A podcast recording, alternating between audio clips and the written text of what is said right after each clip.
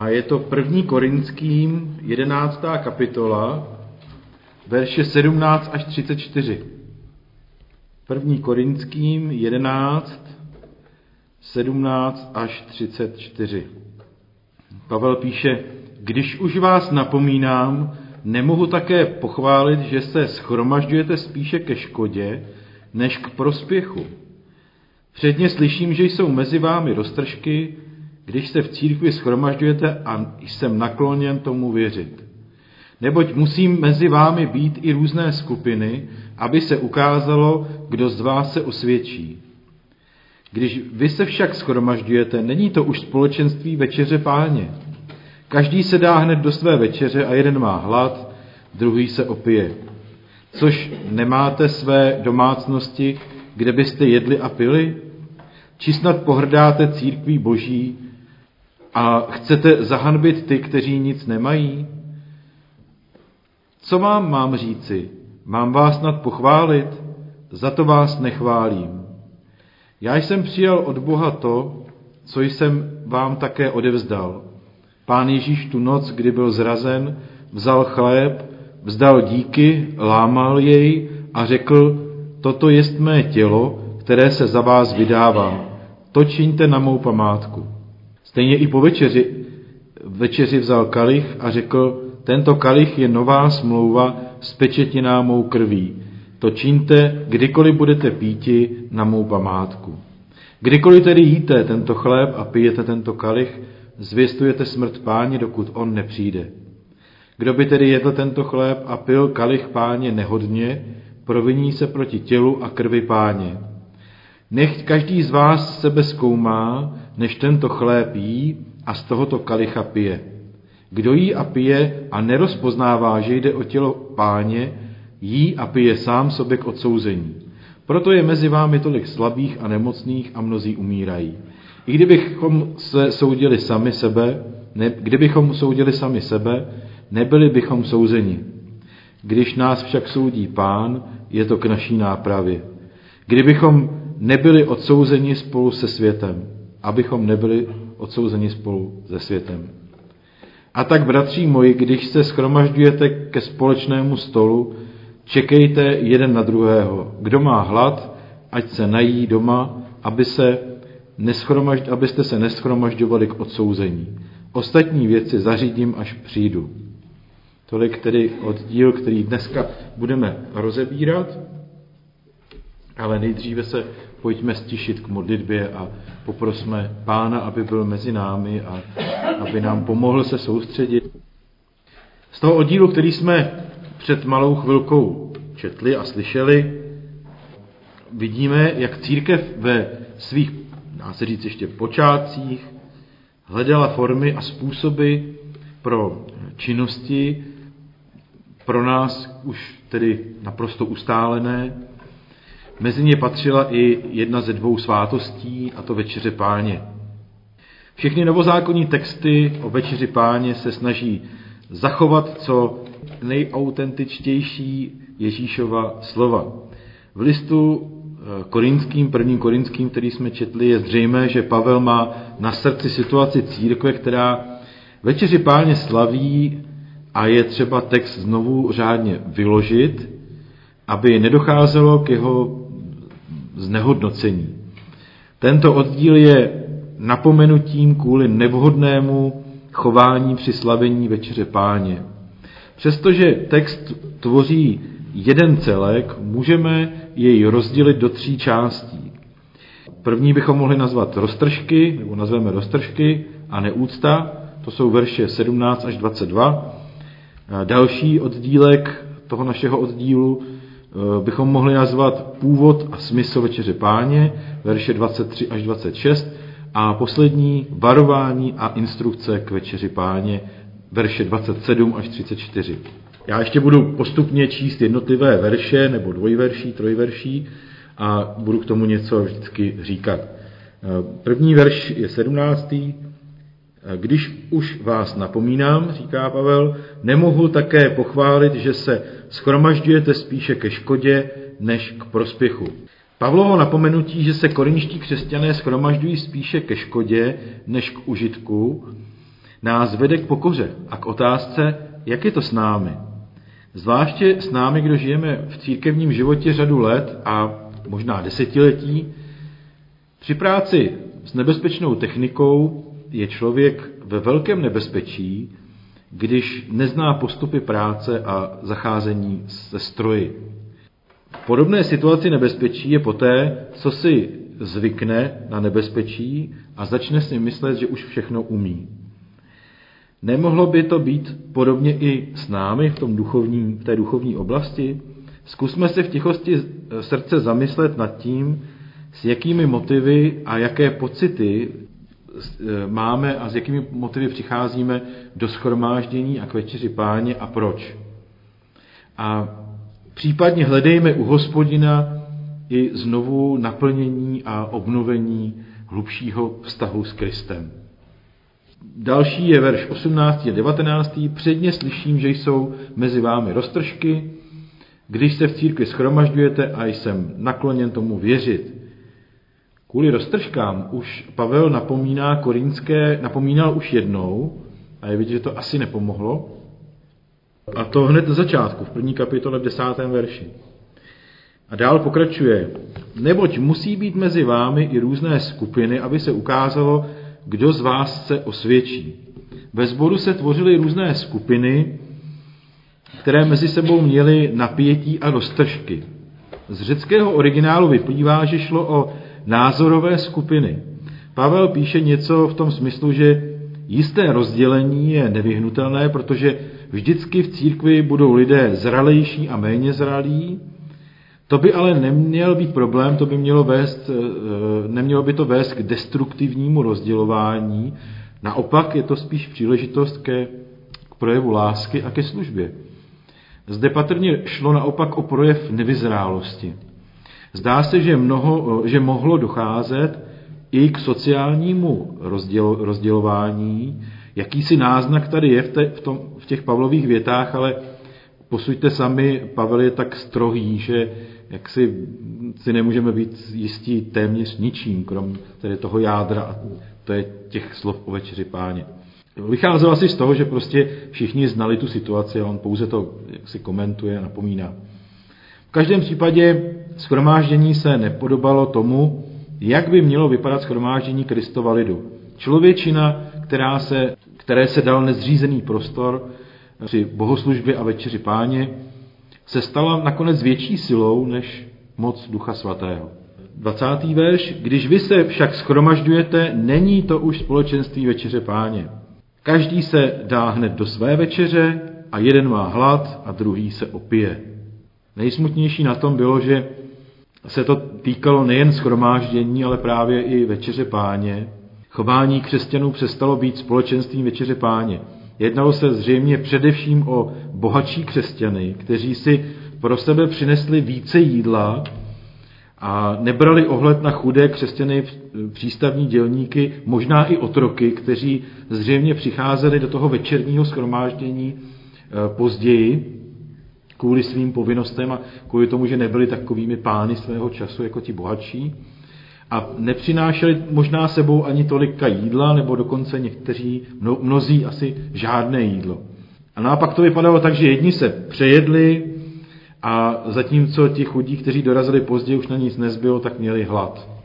Řešením by bylo rozdělit se s potřebnými a dát najevo svou lásku k bližním, ale nejlepším řešením asi, jak naznačuje i tady autor, bylo přesunout konzumaci jídla na doma a i e, jak si zajistit to, aby těm chudým bylo třeba pomoženo a aby byli nasyceni mimo to schromáždění, protože to zjevně působilo v tom místě problémy.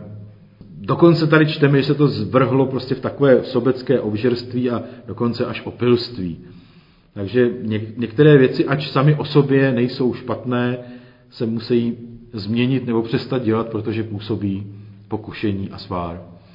22. verš, což nemáte své domácnosti, kde byste jedli a pili, říká Pavel, či snad pohrdáte církví boží a chcete zahanbit ty, kteří nic nemají. Co vám mám říci? Mám vás za to pochválit, za to vás nechválím. Zřejmě by Pavlovi nevadilo tedy, kdyby po schromáždění následovala ohleduplná společná večeře, kde by se bohatší bratři a sestry s láskou dělili o jídlo s těmi chudšími a chudými. Problém bylo chování, ne to jídlo samotné. Existuje ale ještě jeden pohled na to, jak rozumět Pavlovu napomenutí. Vychází z předpokladu, že v Korintu spíše než ke znevážení svátosti večeře páně docházelo k masivnímu sakramentalismu. To je názor, že svátostné jednání působí jaksi mechanicky, že účastníka večeře páně jaksi uvolňuje ze všech vazeb a ohledů, přenáší ho do nebe a do skříšení. To vedlo k bezohlednému jednání vůči druhým, Vys například, abyste porozuměli, co mám na mysli, konzumace masa obětovaného modlám. Jo, že jim pan Pavel musí vysvětlit, že když to někoho jak si přivádí do pochybností, jestli ten, kdo to jí, není na tom duchovně nějak špatně, tak je lepší to před ním nedělat, i když já v tom mám pokoj. Tak ty to spíš nebyla, nebyl tenhle ten důvod, je jakoby druhý výkladový pohled tady na ten, na ten eh, problém. Prostě byla zatím představa, že jim stačí večeře páně, která vše řeší duchovně. Je to velmi zajímavý pohled. Osobně jsem se s tím jednou v životě setkal u jednoho člověka, který u mě byl na návštěvě několikrát. Ehm, jeho náboženské myšlení se točilo kolem co možná nejčastějšího přijímání Eucharistie, od které očekával jaksi mechanické duchovní působení, vycházející především z té konzumace Eucharistie, nikoli z živé víry a lásky k Bohu a naděje vycházející z poznání božích záměrů s člověkem a božích zaslíbení. Osobně si ale myslím, že první varianta, o které jsem hovořil předtím, je více pravděpodobná podle toho Pavlova popisu místního. A řekl bych, že ta druhá spíš vychází z širšího kontextu informací, které máme o zboru v Korintě. Ať již to bylo ale tak či onak, ať to byla ta bezohlednost vycházející ze sprofanovanosti večeře páně, nebo z masivního sakramentalismu, ovocem bylo to, že to byla bezohlednost vůči bližním, no a bylo to také zneuctění prostě toho stolu páně, to, té svátosti. Jak píše Pavel, schromáždění přestalo být společenstvím večeře páně. Původ a smysl večeře páně. Aby došlo v Korintě k nápravě, bylo třeba znovu připomenout původní význam večeře páně, tak jak ji ustanovil Kristus, a uvést schromáždění do řádu. Večeře páně se slaví k budování těla Kristova. Večeře páně se slaví k budování těla Kristova, ne k jeho roztrhání. Já jsem přijal, říká Pavel, od pána, co jsem vám také odevzdal. Pavel nepředává nějaké své osobní zjevení, které přijal na cestě do Damašku, tam přijal jiné, tam přijal to své povolání nebo prostě nějaké zjevení, ale předává tradici církve, vycházející přímo z evangelií, kterou chápe jako nástroj řádu a nápravy té stávající situace, která působila chaos, rozdělení a sváry a zranění. A tak eh, vlastně eh, Pavel cituje Ježíšova slova, a cituje i z evangelií, ale je tam trošku rozdíl. Lehce se toho dotkneme, z časových důvodů nemůžeme příliš do hloubky. Pán Ježíš tu noc, kdy byl zrazen, vzal chléb, vzdal díky, lámal jej a řekl, toto je mé tělo, které se za vás vydává, to čiňte na mou památku. Stejně vzal po večeři i kalich a řekl, tento kalich je nová smlouva s pečetiná mou krví. To čiňte, kdykoliv budete píti na mou památku. Tento text je považován za nejstarší ze čtyř textů pojednávajících v Novém zákoně o večeři páně. Ovšem našel jsem teda i e, jako názory, že tak třeba není a, a tak dále, ale obecně jako nejširší asi e, základnou znalců je považován za nejstarší dochovaný text. Byl ustanoven asi v roce 55.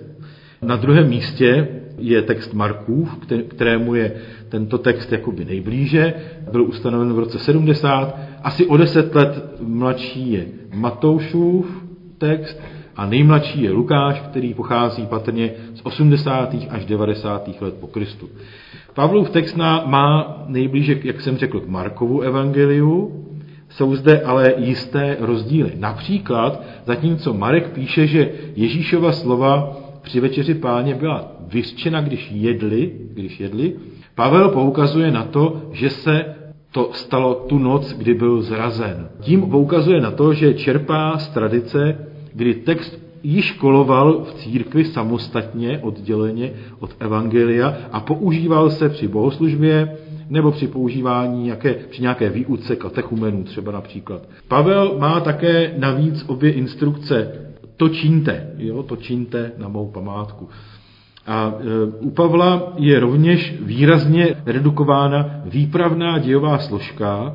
Celá váha spočívá na Ježíšově vysvětlujících slovech.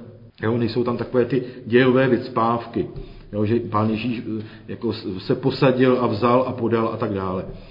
Pavel zřejmě chápal již tehdy, e, co církev pochopila mnohem později, totiž, že slova ustanovení je třeba při vysluhování večeře páně recitovat přesně podle písma.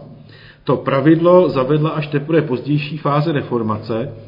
Pavel co nejvěrněji cituje to, co se událo v noci, když byl pán zrazen. A opravdu to jak si ořezal na ta Ježíšova slova, která tam vidí jako ta e, nejdůležitější. O to braní chleba do ruky, děkovná modlitba, například, nevím, jestli to mám pokusit přečíst té hebrejštiny, Baruch ata Adonai Aloheinu melech haolam hamoci lechem minha arec. Požehnaný si hospodine Bože náš a krále vesmíru, který vyvodíš chléb ze země. To byla běžná si modlitba, podobné modlitby, které se při židovském stolování používaly stejně tak jako lámání chleba, nepatřilo jenom k sederové večeři, jak my dneska, dneska říkáme, nebo pesachové večeři, ale jak si to eh, se provozovalo běžně. Pavel vypouští dějový popis, jak Ježíš tedy nalámaný chléb dával, nikoliv ale sobě, jako při Pesachové večeři se tak běžně dělá, že ten, kdo předsedá tomu stolu, tak samozřejmě i on jí, ale dával svým učedníkům a rovnou přichází Ježíšova slova, na Ježíšova slova, toto je mé tělo, které se za vás vydává, to činíte na mou památku. A stejně je to i s kalichem, který podává, jo, chléb dává, kalich podává svým učedníkům a zdá se, že ho ani nepije, jak vidíme u Matouše. Toto sloveso bylo v Pavlově textu jaksi vynecháno, postrádáno a proto je některé pozdější liturgické form, formuláře doplňují to podávání. Toho slova lze vyvodit zřejmě správnou úvahu, že Ježíš chleba ani kalicha nepožil, ale vše rozdal svým učedníkům. Průsečíku protažených linií Ježíšových výroků o chlebu a vínu a jeho dávání učedníkům a následné sebe vydání na kříži spatřujeme ohnisko Ježíšova sdělení při večeři páně. Smyslem Ježíšových slov bylo, jak máme chléb a víno přijímat. Máme jej přijímat jako dar, jako dar Boží. Rovněž společenství stolu páně máme ale vnímat jako dar boží. Pán lámal a dával chléb, i tedy kalich podával svým učedníkům. Neměl tam jednoho učedníka a každého zvlášť v jinou dobu, ale vždycky od počátku to bylo jak osobní, tak i jako společenství. Máme tedy večeři páně přijímat jako dar. To je vlastně smysl, nebo to hlavní poslání těch Ježíšových slov a jeho jaksi konání při večeři páně. Cílem Pavlova napomenutí bylo připomenout korinským křesťanům, jak vzácný dar jim byl dán a že by se k němu měli chovat s úctou jako k božímu daru, který jim byl dán z lásky. Tato láska má být mezi nimi zjevná, jak jim přikázal i Ježíš. To je podtrženo Ježíšovým výrokem o nové smlouvě, tento kalich je nová smlouva s pečetinámou krví. Výrazem nová smlouva odkazuje Pavel, ale také Lukáš, do prorockého duchovního klimatu s přímou narážkou na Jeremiáš 31, 31 až 34. Já to přečtu, protože si myslím, že je dobré, aby to zaznělo. Jeremiáš píše, hele, přicházejí dny, je výrok hospodinův, kdy uzavřu s domem izraelským i s domem judským novou smlouvu. Ne takovou smlouvu, jako jsem uzavřel s jejich otci v den, kdy jsem je uchopil za ruku, abych je vyvedl z egyptské země. Oni mou smlouvu porušili, ale já jsem zůstal jejich manželem, je výrok hospodinův. To je smlouva, kterou uzavřu s domem izraelským po o něch dnech, je výrok hospodinův. Svůj zákon jim dám do nitra, vypíšu jim jej do srdce. Budu jim Bohem a oni budou mým lidem.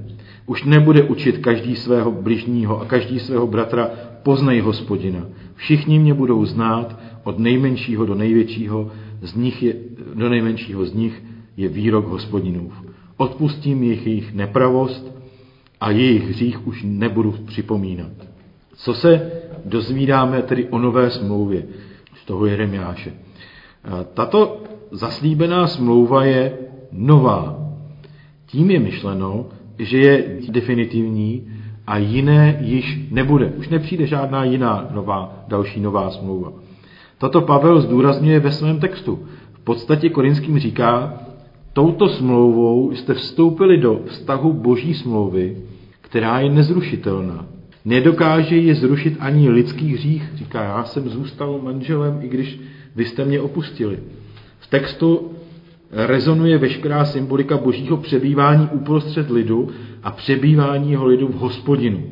Například Žán 23.6 nebo Zjevení 21.3. E, tato symbolika vyjadřuje, že v nové smlouvě přichází těsné, až by se dalo říci intimní, jakoby manželské společenství s Bohem, které nebude zrušeno.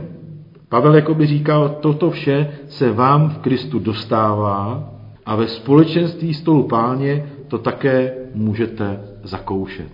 Tak to bylo to první, co se dozvídáme, že ta smlouva je nová a nezrušitelná, že pán Bůh ji prostě nevypoví. To druhé, co se dozvídáme, že nová smlouva přináší změnu srdce. Ne obětovaná zvířata v náboženském kultu, ale obětovaný život je naplněním zákona. Ježíš za nás obětoval svůj život s tím nás a s tím nás vykoupil. Změna nepřichází jaksi vnějším přizpůsobením se zákonu, ale vnitřní proměnou srdce. Marek 8.34 eh, zavolal k sobě zástup z učedníky a řekl jim, kdo chce jít za mnou, zapři sám sebe, vezmi svůj kříž a následuj mě. Neboť kdo by chtěl zachránit svůj život, ten o něj přijde, kdo však přijde o svůj život pro mne a pro evangelium zachrání jej. To je ale v přímém rozporu, co je tu napsáno, s tím, co právě v Korintě praktikovali při schromažďování a večeři páně. A proto jim Pavel říká, že společenstvím při večeři páně si připomínají cenu, kterou Ježíš za jejich svobodu zaplatil a že takové chování je hrubým znesvěcením svátosti, která jim byla dána jako dar a milost, za kterou bylo z boží strany draze zaplaceno. A tak přidává ještě, kdykoliv tedy jíte tento chléb a pijete tento kalich, zvěstujete smrt páně, dokud on nepřijde. Protože to, co předváděli, eh, bylo něco jiného, taky Pavel varuje. Kdo by tedy jedl tento chléb a pil kalich páně nehodně, proviní se proti tělu a krvi páně. Večeře páně není podle Pavlova učení vlastní soukromou večeří, ale slavností celého Kristova těla, celého společenství. A proviní se proti tělu a krvi páně ten, kdo toto společenství rozbíjí, zraňuje a tupí, a ten v podstatě slaví večeři páně nehodně. A tak ještě dodává, nechť každý sám sebe zkoumá, než tento chléb jí a z tohoto kalicha pije, kdo jí a pije a nerozpoznává, že jde o tělo páně, jí a pije sám sobě k odsouzení. O půl století později byl ustanoven církevní řád pod názvem Didache. Podmínkou hodného stolování podmínku specifikoval takto. Každé neděle v den páně se schromážděte a slavte Eucharistii, když jste byli napřed vyznali svá přestoupení, aby vaše oběť byla čistá. Žádný, kdo má spor se svým přítelem, ať se s vámi neschromažďuje, dokud se oba neusmíří, aby vaše oběť nebyla znečištěna. Tolik tedy citace z Didaché. A Pavel píše, proto je mezi vámi tolik slabých a nemocných a mnozí umírají. Kdybychom soudili sami sebe, nebyli bychom souzeni. Když nás však soudí pán, je to k naší nápravě, abychom nebyli odsouzeni spolu se světem. To jsou velmi obtížné verše, které by si zasloužily samostatnou biblickou. A tak jenom velmi v krátkosti už na závěr domnívám se, že Pavel tím nechtěl říci, že Bůh je Bohem, který číhá na naše chyby a jakmile nějakou uzří, tak už nás klepne přes prsty a už nás postihne nějakou nemocí, aby jsme si to uvědomili, že to nemáme dělat. To si nemyslím, že by to takhle bylo. Spíše poukazuje na jisté souvislosti mezi naším myšlením, chováním a naším zdravím. Třeba krátký příklad uvedu, případ jednoho psychologa, který jsem někde četl nebo možná slyšel, za kterým přišel jistý muž a s jistými duševními obtížemi.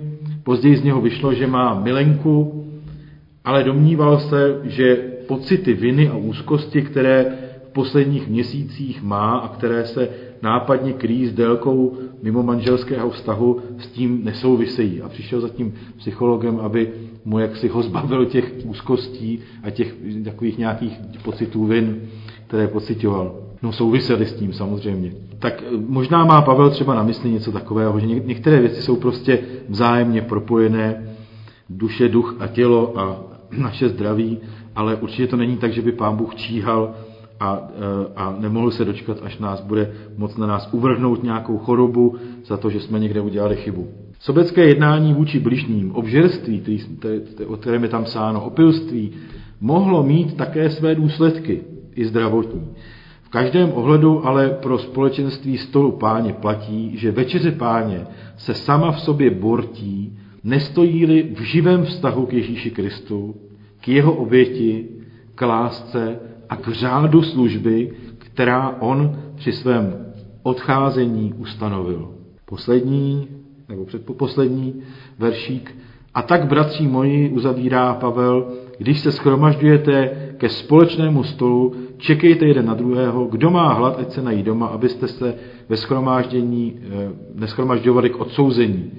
Ostatní věci zařídím, až přijdu. Tady vidíme z toho Pavlova textu, ale i z celého nového zákona, jak se nový zákon brání všemi způsoby, aby se eh, z večeře páně, aby se nestala večeře páně elitní slavností pro jedince, kteří myslí jen na sebe, nemají jaksi empatii nebo soucit s druhými lidmi a svým jednáním společenství rozdělují potom.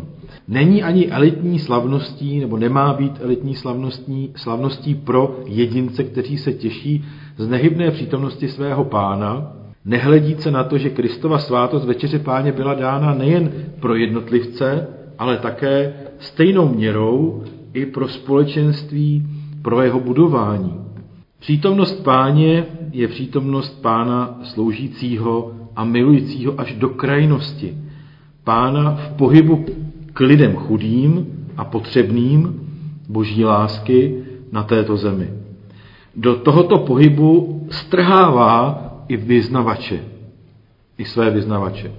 Také my se jim nechme strhnout, abychom byli rostoucím společenstvím boží lásky, jak uvnitř, tak i navenek. Amen.